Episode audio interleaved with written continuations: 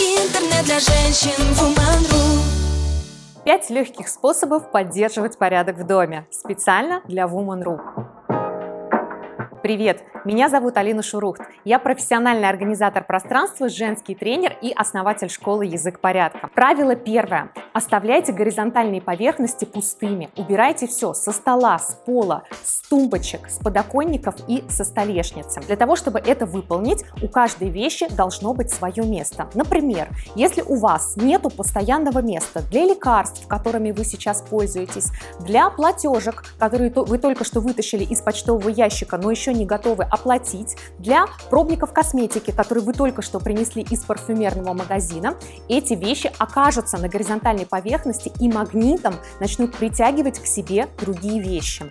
Таким образом, в доме всегда будет хаос и визуальный шум. Правило второе. Вещей не должно быть больше, чем пространство для хранения. Попробуйте влить в стакан воды литр это невозможно, потому что в стакане 250 мл. С вещами абсолютно так же. Если у вас недостаточно места для хранения вещей, у вас есть два варианта развития событий.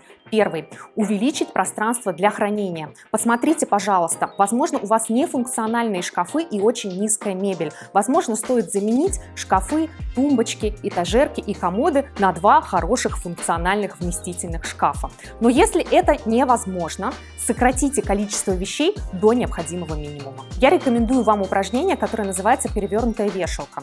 Сначала повесьте все вешалки так, чтобы крючок смотрел внутрь шкафа. Затем, после того, как вы будете надевать вещи, переворачивайте эти вешалки крючком на себя. Так вы поймете, какие вещи вы надевали в течение месяца, а какие нет. Правило третье. У каждой вещи должна быть семья, и у каждой семьи должен быть свой дом. Расскажу на примере кухни. Давайте вспомним, какие у нас на кухне есть категории. Хозяйственные принадлежности, горячие напитки, специи, сыпучие продукты, кухонная техника. Все эти вещи должны быть объединены в категории для того, чтобы легко их найти и затем вернуть на место. Но этого недостаточно. Недостаточно просто поставить специи с правой стороны полки, а горячие напитки с левой. Через некоторое время они перемешаются и на полке снова будет хаос. Очень важно использовать организационные инструменты. Убирайте каждую категорию в корзину, в контейнер или в специально созданный при помощи разделителя отсек ящика.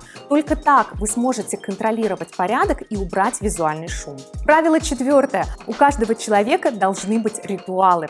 Все мы с вами привыкли чистить зубы утром и вечером. Мы не задаемся вопросом, нужно ли это делать. Это наша привычка. С порядком то же самое. Приучайтесь ежедневно убирать вещи на место. Только так вы сможете тратить минимум времени и сил на поддержание порядка. Существует замечательное упражнение корзина. Когда вы берете корзину, складываете в нее все вещи с горизонтальных поверхностей, а потом разносите вещи по местам. Правило пятое. Работайте над отношениями. Как показывает мой опыт, беспорядок в доме во многом связан с неумением выстраивать коммуникации, с неумением благодарить, просить помощь, выказывать уважение и быть искренним. Нам всегда хочется изменить человека, который находится рядом с нами. Нам кажется, что причина всех проблем в нем. Но я обнаружила, что, например, у тех женщин, которые жаловались, что их мужья захламили квартиру ненужными вещами, на самом деле ненужных вещей не меньше. Начните с себя, воспользуйтесь методом личного примера, и ваши близкие обязательно изменятся и начнут помогать вам. Ваши дети полюбят порядок, а муж начнет проявлять инициативу. Сегодня я рассказала вам о пяти простых способах поддержания порядка в доме. Главное начать, друзья. Всего вам самого наилучшего. С вами была Алина Шурухт специально для Woman.ru. Интернет для женщин Woman.ru